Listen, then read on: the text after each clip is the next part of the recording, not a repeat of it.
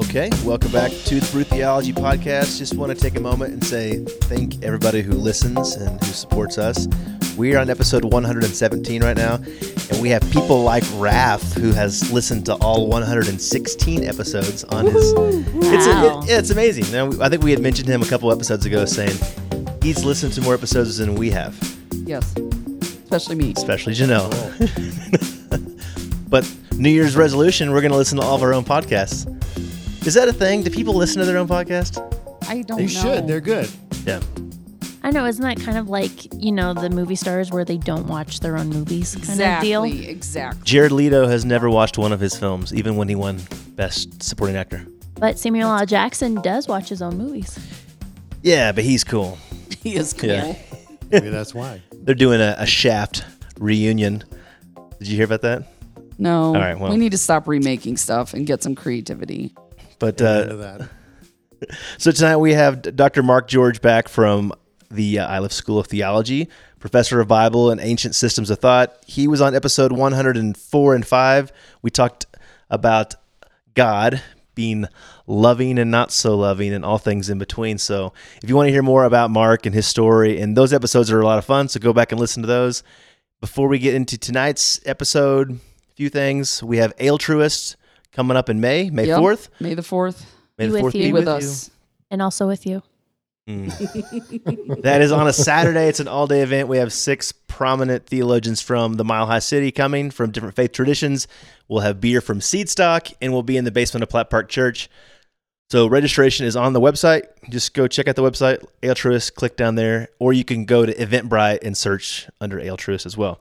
Also, Janelle and I, and possibly somebody else, we won't mention his name yet, are going to be in Austin Yep. March 29th to the 31st. New Story Festival. Cool. It's the first time they're holding it, and we're going to be there. Woo woo! Yep. So check out our talk is on a Saturday. I think it's in the middle of the afternoon. 11:30, Yeah. I think. And then we'll have the booth. So just really, Yeah. just, Just come and- find just, us. just find us at the booth, and we'll talk and tell you more about what we do. Of course, if you're listening to the podcast, you already know that. But hey, join the party in Austin. It's a great Yeah. city. It'd be awesome. And then in July, we'll be back at the Wild Goose Festival. That is the Wild Goose Festival. It is the only one. It is the only. No, it isn't. There's one in England. Is it That's called where Wild the first one is. Yeah. Oh, now I feel really dumb. I thought it was like originated in No, we're the copycats. Hot Springs. Americans are always copycats. Yep. It's our MO. Hmm. Oh well. It's fun. You should go. You should go. It's amazing.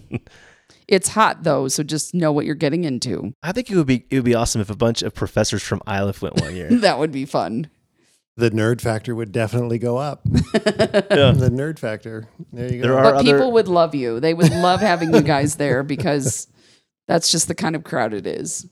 yeah, would you have be- you have theologians there, practitioners, everybody in between. Yeah, and the UMC church is usually there, so they might, you know, fund it. yeah, who knows? who knows? Might have to work the table a little, but yeah, well, you know, you know, it'll be okay. it's okay.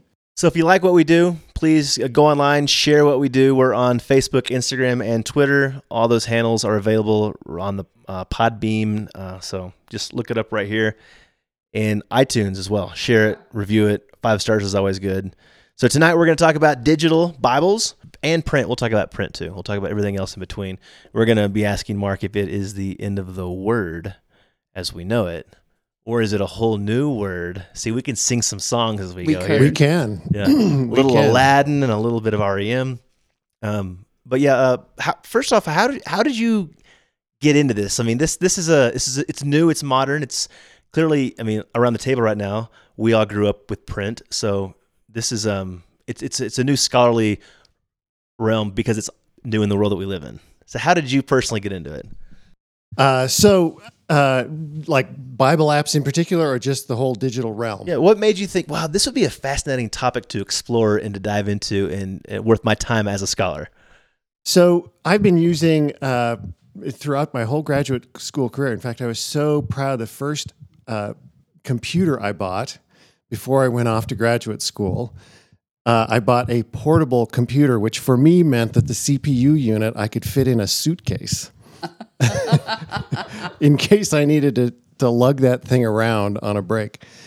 Um, And actually, Bible uh, scholars have been using digital technology all the way back into the 50s, 1950s, um, starting to uh, um, put the biblical text into some sort of digital format uh, in order to use it. Uh, I can't think of the name of the priest right now who, who started this, but it goes back a ways. And uh, they've been used for research tools in various ways.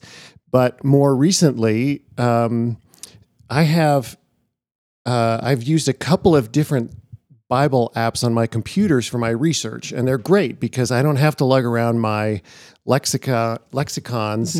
Uh, if I have a reading group I do on Thursdays at Iliff, and I don't have to lug you know two different lexicas with me and lexicons with me, and then my my print Bible and and uh, you know walk through the halls lugging books around. Um, and I've got a lot of information on those sources, which is super good because then I have I can check various English translations as I'm reading the Hebrew. I can check a lexicon. Um, there are other kinds of resources on these things, and I also noticed that students in my class, particularly I teach an introduction to the uh, Hebrew Bible class, and the numbers of students with print Bibles on their desks gradually diminished.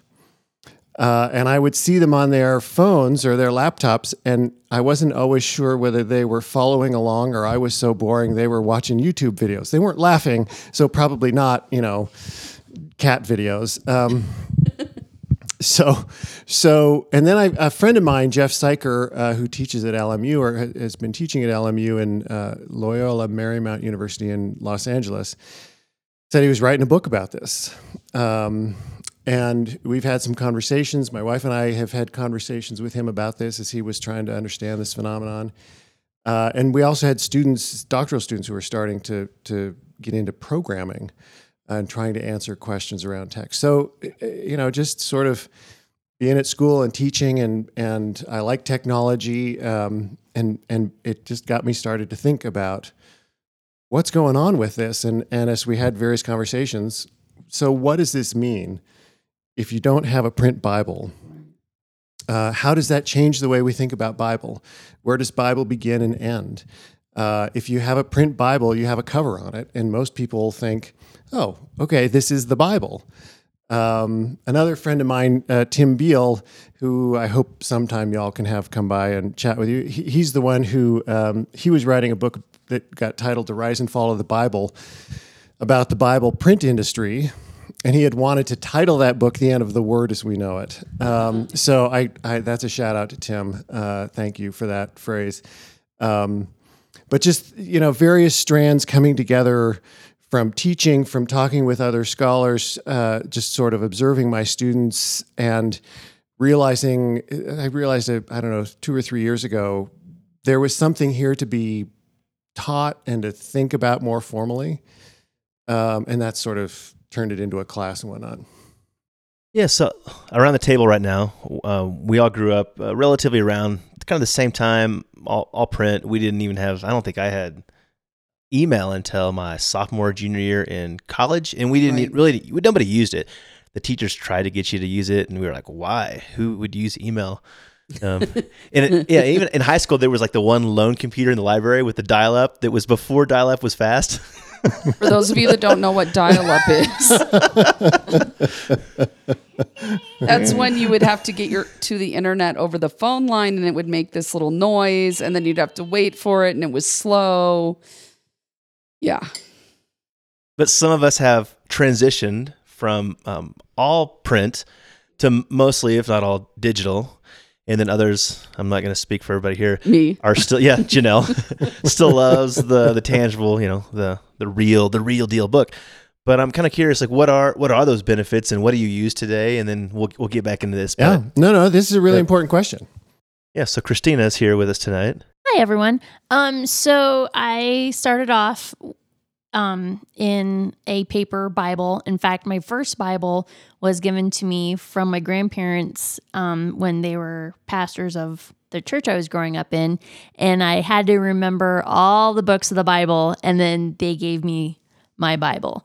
Um, and then it just slowly transitioned to forgetting my Bible and just I'm always having my phone with me and having a smartphone and then all of a sudden was to oh, I wonder if there's a Bible app. And sure enough, there was 50 million of them. And then I was like, oh, what's the first free one? Because I'm too cheap to buy a Bible app. So I bought a Bible app and Yeah. I, I've I've gone I haven't turned back since. So Yeah. So I had not even when you were talking. I don't really like reading the Bible on my phone right now.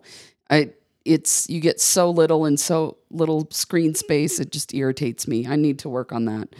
But what I did realize is that I used logos in seminary, and that was a pretty natural, easy transition to move from print to then using logos and parallel versions. And then i mm-hmm. took a class that was kind of a intro language class. It was for those of us that really struggle with languages Yeah. and how to see all the parts of of greek and hebrew. So we could kind of know tenses and all of those kind of things even if we couldn't read the language directly. And i really loved working with the program that way. So i did really enjoy that interaction when it comes to prepping sermons or prepping materials like i can print out three versions and then use those to compare and then create something out of that so that was i really love that part of it but i i honestly i haven't made the transition to my phone yet Yeah. Yeah. It takes a while. It's so much easier if you're like an amateur with the languages of Hebrew and Greek too. If you've had taken it in seminary but you really haven't used it, it's not like you know, you're a Hebrew or Greek professor. right So if you're just a pastor, I mean, most pastors that I know, like they know enough to be very dangerous. So, but the, but the, you, if you have it right there on your screen, it's like, oh, you don't have to go look it up. You can like, there it is, right there. I just Yeah. type in type in the word. It's right there. Yeah. I just I did run into a new one um, this week at Barnes and Noble called the Filament Edition. It's a New Living Translation, and the the box shows the the text Bible, the piece that you buy, but then it shows a screen and like a search browser, and it shows your phone on there. So you're supposed to buy this Bible and then use it with digital things that Oh. they have in their own app. Oh, okay. So I was like, hmm, I might have to check Okay. that out now. yeah. There you go. This will be a whole new hobby for all of us. Yes. With 50 million Bible apps, you got to, you know, t- Gotta that's try a 'em all. lifetime. That's right. I am curious. I mean, at the number 50 million, what what is the real number? Does anybody, do you know the number of the Bible apps out there paid and free? Uh, I don't know the number of apps. I it, it's not. I would be surprised if there. Uh, so let me start. We're going to Google that really quick. on the uh, i uh, iTunes, the you know Apple Store and um, Google. I'd be surprised if there were. So we'd have to start to think about what is what's actually what are we looking for in an app, right? If it has Bible in the title, that doesn't necessarily count. Um, uh, but so I had I had a class on this uh, about a year ago, and had students looking around on the internet, and I'd be honestly I'd be surprised if there were more than hundred apps or so. And Apps that had multiple translations and things like that. I may be wrong and woefully off, but I just haven't looked recently. I mean, yeah, it is. It's it's easier. I I tr- think I said this last week at the pub where I, I do miss sitting down with um, a paper Bible and flipping through the pages. What do you miss f- of that? I what is Uh, it I- that you miss? um I miss The sound of the pages turning, the smell of the ink, Uh, the feel of the volume, sitting I guess because because I'm not even though I have I've transitioned over, I'm not fully my mind isn't fully trained. I'd, I'd love to get into the science behind this. Now Yeah. you're you have to have that shift in your brain. And how long does that take before it becomes a part of who you are? Because I still read, you know, um, books, print books to my children, and I'll and I'll have an occasional book that I'll have, you know, if I'm on an airplane. But typically, I'll pull up my phone and read. So the, the book that I'm, yeah, the book that I was going to read is like, nah, the phone's easier. I guess what I yeah I miss um maybe there's a bit of that sacredness of the time with Mhm. just that just that book versus having a phone with many distractions and we'll probably get into that later. Well, we Um, talked I- a little on when you were here about kind of the the ideas we have about the sacredness of that Yeah. book Yeah. and whether or not that's real, like Yeah. in any spiritual way.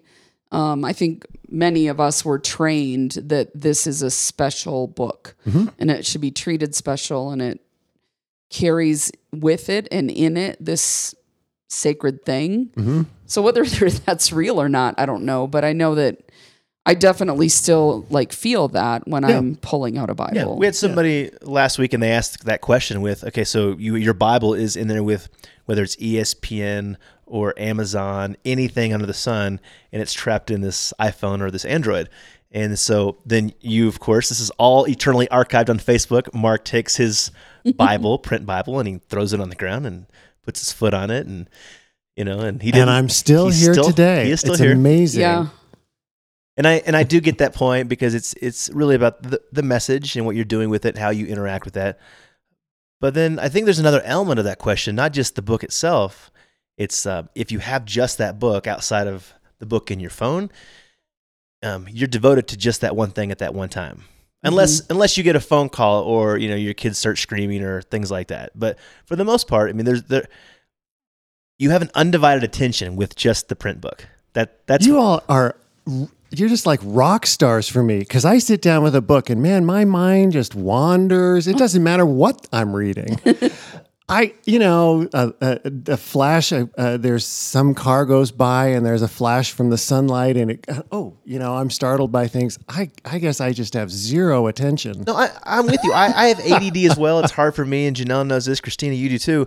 But it's I'm more easily distracted if I'm reading my Bible on my phone because I'm getting text messages that pop up. Suddenly, I'm like, oh well, let's see. Okay, Uh, there's so a let me Facebook ask- let me ask notification. this question: If the Bible is sacred, why doesn't the sacrality work on a phone? Yeah. Why doesn't Right? it block all the other things? That's right. If it if it can bring you into the cone of silence, as it were, and you're focused in print, but you can't be, We should write that app. how does that work? Is it because the light of the sun reflects off the page back to you and it's different than the light emanating out of your phone? I mean, okay, so I'm pushing it here, but I mean, I, I think that's that there is a question. What why mm-hmm. is it that that we don't have the same ability to focus if it's if we're reading the same translation in the same book in the same chapter in the same verses I, I don't. I don't know. I don't know the answer. I, I think it's just too early to know. i think it is too right i mean i think part of it is we haven't yet learned we we have hundreds of years of training on print hmm and and print was uh, uh, a big revolution right if you're hand copying things you don't have i think inerrancy is a fairly recent doctrine right Yeah. uh, last 100 years or so 150 years We're crazy. anyway. maybe.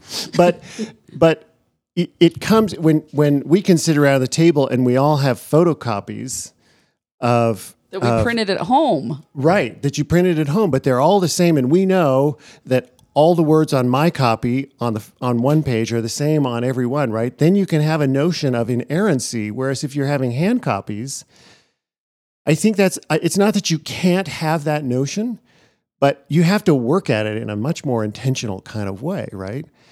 Um, so so there there I used a term uh, last week at in the um, Thursday night meeting about affordances, right? There there are things that print does for us. There are opportunities, there are ways, and one of those is to begin to think, oh, right, this is unchanging because we can print multiple pages off of this die set and everybody's literally reading from the same page in a way that we're less sure about yet with digital. We haven't de- we haven't we haven't developed those things and gotten used to them in the same way. Let's let's go back to the benefits and then we'll get go to the weaknesses and then we'll go to the brain and all that. But I we, we mentioned a few of these already. What are what are some of the benefits that you have found and maybe I mean we'll open this up to everybody as well having digital. Then we'll let's try not to be negative yet because there's a lot of negative things we've already talked about. Really, we're talking about negative things yet? Anyway, uh, somebody else want to go because I've had some time to think about this question. well, I I really love the ability to see multiple versions together and in my nerdiness to be able to print them in columns next to each other so that I can line up the verses and see where the differences are and where the different translations are. Um, it helps me see like where there's a discrepancy. So because often you'll have one word that's going to be different over multiple ones and that's just and that becomes both a tool academically but also kind of stylistically when i'm doing prayer events or events that are more reflective, being able to offer people options of what's in front of us, what are the possible meanings in this for reflection. And that that's honestly been one of my favorite parts of digital is I can print out whatever I want to look at and it's right there and that's it. Um, the other one I use a lot is the Vanderbilt lec- lectionary. So you, uh, you I want to go back to what Yeah. you, you said. You print out what you I what- do. when you find it. Yeah. And I and- print it out and highlight it and write on it And and then enter it back into a computer when I'm done with it. so this is what's interesting about Janelle. For those that don't know, is like we'll have a meeting together, and I'm the one that's on my phone or on the laptop, and you have like the old school paper, paper and pen, but then you put it in to I the do computer, usually. and then you print it out later. Interesting. I love that process, though. Right? I do too. I feel like it's I remember more Mhm. and also Exactly. for my creative side like so nerdy. I get it. Like but using multiple d- different colored inks and a paper that I like and the feel of it, like all of that helps me tune into what I'm doing so that when I step away from that, um it's part of the memory. Yeah, because when you underline uh, in different colors in your Bible app, Mhm. uh, it, it is it's like you're just pressing your thumb down Right. and you're changing the color. It's versus holding that pen with your purple and your you know Yeah. black and all, all he the. knows my color. Purple usually. If I, if I if I went to any of your digital formats, I'm going to see purple thumb Probably underlines. everywhere. Yeah. the cool thing about these apps is you could get a really nice purple. Yeah, that you, could. that you could underline. I'll show you what it looks like. other other benefits. Well, I like she. I'm just jumping off of the different versions because the way I see it is, I grew up in a King James version Yeah. Bible, and King James isn't used that often anymore. So it's it's. I, I like the digital versions because I can follow along with whatever version the pastor or the speaker is using. And then if it starts getting a little too freaky or weird for me, I can go back to like a new King James or a King James version and be like, oh, okay, this is how I know how to process stuff. So I kind of like the way I can flip between versions. So if that pastor has the message out, you're like, no, no, I No, need the King uh-uh. James. Like, don't mess with me, Eugene Peterson. I'm just an or old guy King trying James, to be cool. You know, just sometimes those these and thous you don't want to deal with them, and so then I'll bust out the New King James, and but still, it's kind of I have to go back to my roots to to try to process stuff. And then if I want to know what the, the right translation is, I go to the NRSV. You know what's funny about that is that my whole life I've been used to reading the NIV, Mhm. um, even though I know it's uh, well, Iffy. yeah. I mean, it's but No, it, it, it's not it, it, re- it reads well. It- Yeah, Yeah. it reads but I'm, well. but it's kind of like you were talking about with, with the King James and the New King James. Like it's it's nice to have. We've all been reading this for 10, 20, 30 plus years together as Yeah. a family, as a community. Hmm. Yeah, having the different translations, obviously, you know, it's good. The click of a button, like. And I um, think if I was doing sermons every week, like the ability in logos to see the Greek and Hebrew Yeah. and, and kind of be be informed, Yeah. um, I think that that would also be something I would really cherish. share things online if you need to share it. Copy paste it to your notes on your phone too. Yeah, I'm I'm curious about that. You know, what other kinds of features besides having multiple translations, and I assume primarily English translations at your fingertips. Um, you know, are there dictionaries, other things in the apps that that you would make use of? Yeah, I used the dictionaries a lot and certain commentaries, um, usually ones recommended by my professors, so that you're Right. bouncing in between things that you know are solid sources. And just being able to inf- use all of that to inform your understanding of what you're reading. Yeah. Um, and I think in one of the, I mean, we're going to talk about negatives in a minute, but one of the things that concerns me, I was using that as a student trying to understand more fully what the context is. Mm-hmm. I think one of the downsides of everything being available on your phone is you can find all sorts of horrible theology to inform what you're reading. And there's, for many people, they don't, they don't know any different. Yeah, so we're going right. on to the negative right now. Sorry. Good transition. You don't have Well- to. Let me say that uh, you know, for me, um, as somebody who wants to check the original languages, um, it- the the fact that I don't have to cart around a bunch of books, right? I don't, I don't have to have an English translation and a Hebrew translation. Uh, and I've reached an age where the smaller Hebrew Bible that I like to use, I can't read anymore. So you know, it's that's gotten to be a bigger book. Um, I have a lexicon there if I want to check a range of meanings. I, I can do a, a search on a Hebrew term, or I can, um, you know, there's just a variety of things that I can get to. Now, truth be told, in the app that I use, um, What is that app? so the one I use the most is called Accordance uh, from an outfit out in Florida. And they have tons and tons and tons of stuff that can be uh, plugged into this app. So I have it on my phone, I have it on a tablet, I have it on my laptop, I have it on a desktop. I mean, I really have it everywhere. But I have gone through and deleted almost everything off of there because I don't, it, it just gets in the way. Um, so I don't install everything. Uh, and things that come that, that I, I can't figure out how not to pre-install, I go through and delete. Sorry, folks uh, that make this app accordance, um, because it's not relevant to what I, I need to do. Right. Um, and I, I, but I'm aware as I'm deleting things, the the it's sort of like having um, Microsoft Word in Microsoft Office, right? You get all of this stuff that comes with the package, and it's a really powerful package, and it covers a lot of stuff, and I think that's useful for people. Daily Bread and and Matthew Henry sermons and a biblical timeline and maps and you know and and and and and right there's it's it's a huge amount of, of stuff and i think i said the other night that the total package if you bought the whole thing is like 30 it's it's at least like $3700 So can you can you buy it in pieces? Segments? so you can buy it in pieces Okay.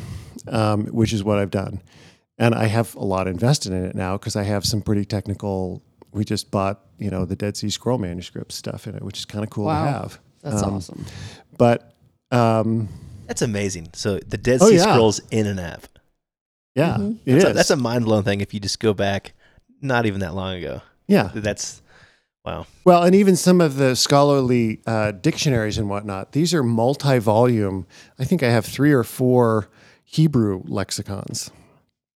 And some of these are six, seven, eight volumes, all on my phone.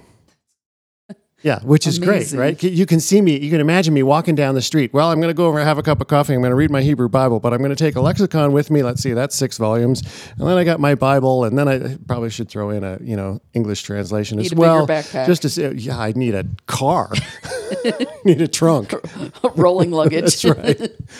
So, so some of those things really, to me, they really are advantages of having the digital.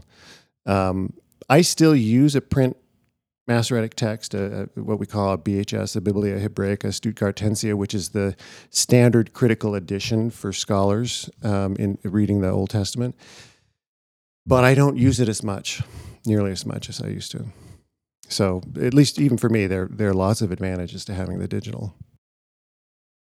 All right. Roadblocks, concerns, weaknesses, faults, the death, the death of the word. end of the word end. as we know it. And I feel fine, I have to say. Soundtrack, cue Dan right now. yep. and I, we've already, you know, we've already mentioned a couple, at least for some of us. Mark, Mark is uh, distracted regardless, evidently. But yeah, it doesn't take much.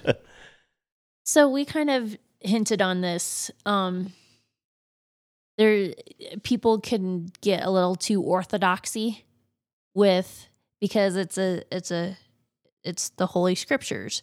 So does that mean that I have to have a, another dedicated device to have just my holy scripture on?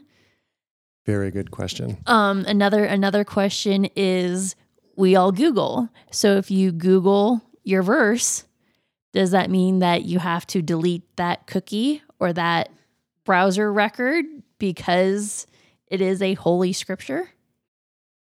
Ooh. Yeah, I think most people don't mess with that. Well, here's another here's another question. If you've downloaded a Bible app and you have Uh-huh. it local on your device, so you don't have to constantly be on the internet for it, but you have to reset your phone, are you erasing are, are you throwing away the Bible? it's in the cloud. No, the cloud saves it. That's the whole the um, what do you call it? Uh, Well, but not if you delete the app and you get rid of your ID and everything from it. You could throw it's it some- out. It's somewhere. It's always somewhere. Yeah, so somebody can so find it. if if I had brought a print Bible and I set a match to it right now, am I am I desecrating the sacred? So I you mean, all I'd be need, setting off the alarms in the house, but but other than that, you all I mean, need to know that when he asked this on Thursday, the room got really this really weird feel to it very as he- uncomfortable. as he went through the ways that you could get rid of a Bible, and we're all like, "Oh no, you can't." Whoa, mm, yeah, you know. Uh, so like, there's ma- there's resistance in us to like discard the Bible. Th- there are rules in other religions, but within Christianity, that's where it's there. There are no rules, and you had mentioned that. Right. Right. So We were so, Jewish, I mean, be I think easy. I think that I think that certain denominations probably do have uh, at least suggestions about it, but the uh, Protestant tr- traditions and and I'm Presbyterian, at least officially, right? So um, I there I don't I cannot think of any explicit um, instructions on how to dispose of Bibles properly. And there are explicit instructions from early in history with Jewish Bibles. Right. I mean, we could adapt that just because it's in there, right? So Yeah, we, need to bury them. so, so I find I I think that piece is interesting, right? And I think the digital. Um, I I wonder how many people when they if they're going to delete their Bible app, they, they they yeah. How many of us stop to think about it, or or you're not thinking about it? You know, you go into the phone store and they say, well, you need to do a. We're going to just wipe the drive and we're going to reinstall everything. Okay, has that wiped do we stop and say, "Oh my God, you can't do that"? I actually have to pull the hard drive out and go bury it. We're going to have to put a new hard drive in because I have Holy Scripture on there.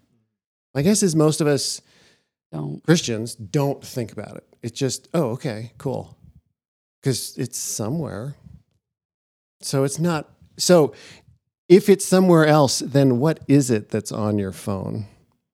Is it Bible? If it's not, if it's re- if the real it's essence the of if the real essence of the Bible is somewhere else. Ooh. So these are, I think these get to be, to be Yeah, the downsides, w- right? Which is why I think it's it's about you know what, what you it's always what you do with any text, how how it uh, speaks to you, how you speak to it, how it wrestles with you, and you wrestle with it. And this is why I feel like there is that time away. Maybe if you had just had, like you said, just had a phone that was made only for the Bible, because the fact that you have ESPN and Facebook and Instagram, and, and you had mentioned porn. There's all kinds of things on your phone. I'm not. I'm not speaking to anybody in the room right now, but it's just. it. It could be any. it- you know, how many apps do we have on our phone? It's Okay, just- that's interesting what you just said though, and you mentioned this in the in the um, curriculum. Like if you also download porn and then delete it, it was there and then it's gone, but it's somewhere. Like so, that just blends the sacred and the profane all together right there. we do this yeah, all and the we know there's no sex in the Bible. Yeah, none. what's so what's funny about this? So I mean, this, let's just go back to like uh, tangible print stuff again. I mean, certain uh, traditions have uh, a hand washing ritual Yeah. when they have done unclean things or whatever that may be. And we even talked about this a couple uh, a few weeks ago with Pam. You know, Yeah. and um, women and uh, the seasons that they go through, and men when things happen to them. And so, can you touch the text after? Ooh. you have sex. Well, you know, people touch the phone and In But- the bathroom, yeah, they're they're on the toilet, literally like reading doing- their Bibles. Yes, If you Um, can you read the Bible and eat a ham sandwich, ham and cheese sandwich at the same time?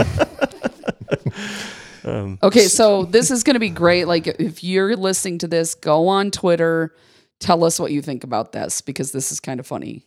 Yeah. So here's some other things to think about, right? So so the phone is bounded in certain ways, right? And you have a screen, and the screen's pretty small. Uh, it's not bounded in the same way as a print book, which has covers, which has intro pages. Um, if you if you are familiar with print books that are published in French, the index is in the back, uh, not or the table of contents is in the back, not in the front. Uh, so print can can do some different kinds of things. Um, but a book uh, seems like part of what we're describing, right? Is the book seems to have a, a, a print book has a certain discreteness to it, right? A- a- And it's contained in a certain kind of way. There's an order to it. Uh, Genesis starts the Christian Bible, uh, Revelation ends it. If you're going to find your way through it, you it, it helps to know the, the books in the Bible, Yeah. not only to get a Bible uh, when you're young. I had something like that at a young age. Or if you get confirmed, right, in a, in a particular tradition, you might receive a Bible. You might have a family Bible and it has birth dates and death dates and marriage dates and sometimes divorce dates and other kinds of important family events in it. Um, so the, the Bible became uh, and still is for a lot of people this record of it, it, it, part of its sacredness right is that it contains so many interesting memories right and it tells family stories as well. They're bound up with the bible. It's an interesting question if in a thousand years uh, an archaeologist came across one of those bibles are these people that are writing themselves into the genealogies in the bible right what does that mean uh, uh, is this are these extra biblical are these apocryphal stories as well? Um, so so you know we we know those conventions or we think we know those conventions but but they're open questions.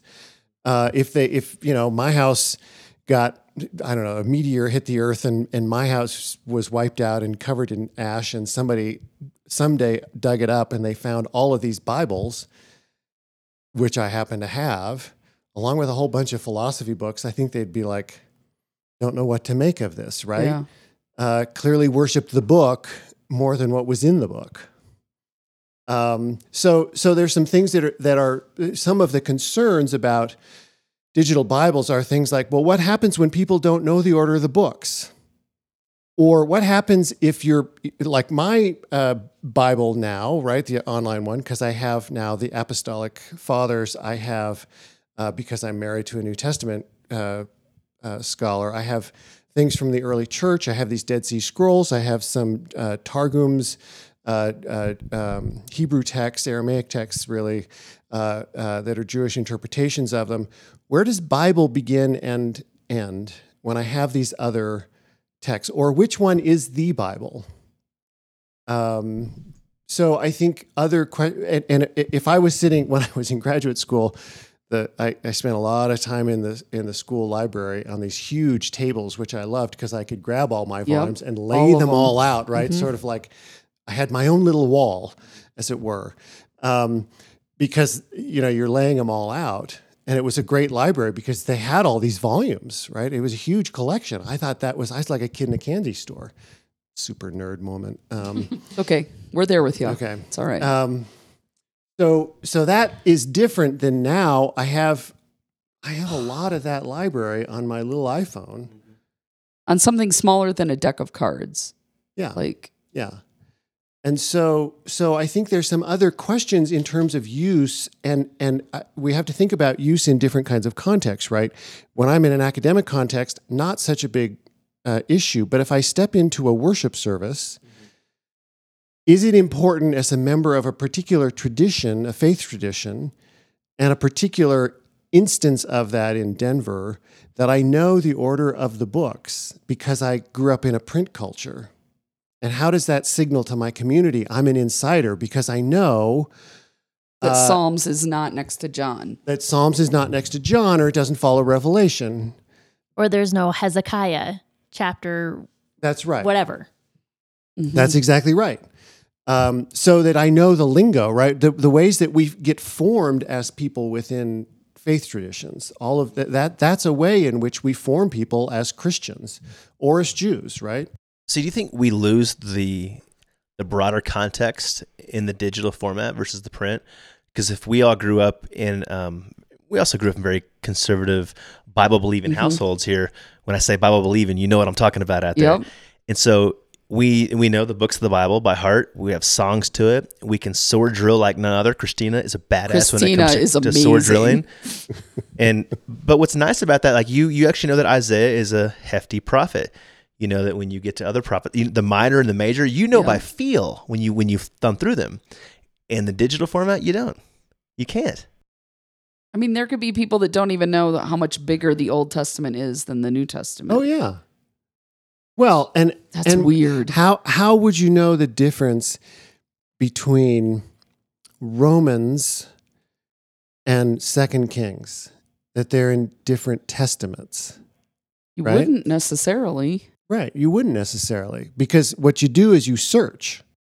We're going to have the Bible of Trump. That's all people are going to know. Like whatever I can remember and whatever serves my purpose. Uh, you know, this is That's- where I'm not so I'm not Ugh. quite so pessimistic. Okay, good. in the long run. I'm really Glad not quite so pessimistic, but I think the ways in which in which uh, religious so so the traditions of the book, and I think I'll think particularly of Christianity. Um, I have to think some about Judaism. That's what the pause is. But um, it- you know, in Christianity, the, the, what we're talking about really isn't the Bible. None of this affects the content of the Bible. The books are still there. The content is still there. It's the it's the medium within which we engage it. So so partly what we're struggling with um, is that by shifting from a print medium to a digital medium, we're losing certain things that we've come to associate with Bible. Right? Bible really. Uh, Tim Beal makes this comment uh, argument in, in his book um, that what we've come to do is is make the Bible into an icon. Right? Yeah. It represents. Uh, probably all of us know the experience of walking around in public with a, a leather or faux leather covered Bible with gilded edges and you know the onion skin pages, and man, that is an icon, right? Because it signals. It does a lot of work for us as a print thing. If I walk into church and I'm just holding my phone, why? And I have, let's even say I'm reading my Bible app. Does it do the same thing? hmm So, uh, presidents at some point will be sworn in on a Bible app, digital iPhone. It'll be awesome. Eh, probably just be a chip in somebody, Yeah. the palm of somebody's hand. I've got Oh, that. goodness. There we go. Well, so, I, but this this reminds me. I have a buddy who's a pastor.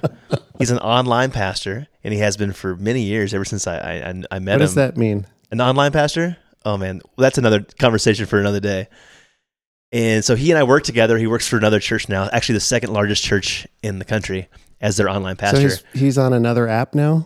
He is on a yes, but the, so the churches that the church that I met at that we worked in together that he works in now, very uh, everything is social media, digital, online, um, which is it's it's a whole new world if you're not used to that. So when he does weddings, uh, you know what um, he uses for his Bible? An iPad. Yeah. yeah. But And what's I the- think I think for some people that would that would bother them. Oh, I think for a lot of people that would Yeah. bother them. But if you create a culture like the one that he's involved in, it's like, yeah, it's their culture. It's what they do. It's the Bible. No big deal. So I yeah. So imagine in in on January Janelle does not like this, by the way. 2021, uh, whoever's the next president says, "I don't want the Lincoln Bible or the Washington Bible. I want the New Revised Standard Version or the King James Version or what pick your version on an iPad, please."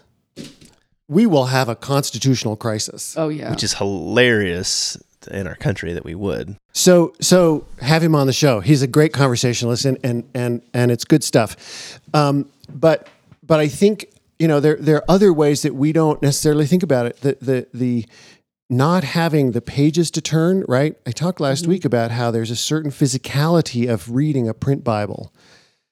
That um, this this haptic sensibility, right? Of "Ah, I know it's on like page 172. I, I have this happen to me frequently um, the old Larry Norman joke, if you know Larry Norman, right? I had a photographic memory, but I ran out of film at age four.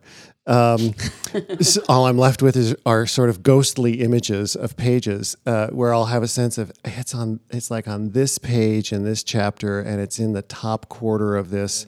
I don't to this picture. That's next to this the- picture, that's right, or this graph, or um, yeah, there's something about it, right? I haven't developed that same sensibility scrolling, right? I don't turn Right. pages anymore. I scroll. Or I do turn pages, right, depending on how it's set up, but I don't I scroll now. We're back I to sw- that. mine is swipe, so I swipe left or right to go to either previous chapter or the next chapter. Right. These apps have to, you know, be relevant, just like uh, Tinder and all these other apps. What'll be really interesting is if we get into a place like Ready Player One, which maybe there are already games and spaces like that, but where you could be reading the Bible in a virtual world I'm sure. and you could be reading a text that you're flipping and holding while you're in a virtual world. and my and, and you know, for me, my reaction is, and why in a virtual reality would you bother reading a text? Well, I don't know, but I think people No, I think they do. I think they do, and I get that. But We got to do a whole thing on transhumanism at some point. Someone's got to write the content. If you know anybody, let me know. I do.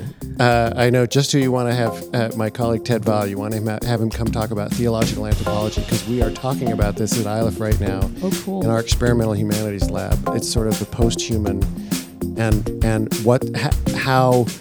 Uh, as we enter a world where artificial intelligence AI is more and more present, what does it mean to be human with AI and how does technology work? And we're reading some really interesting stuff.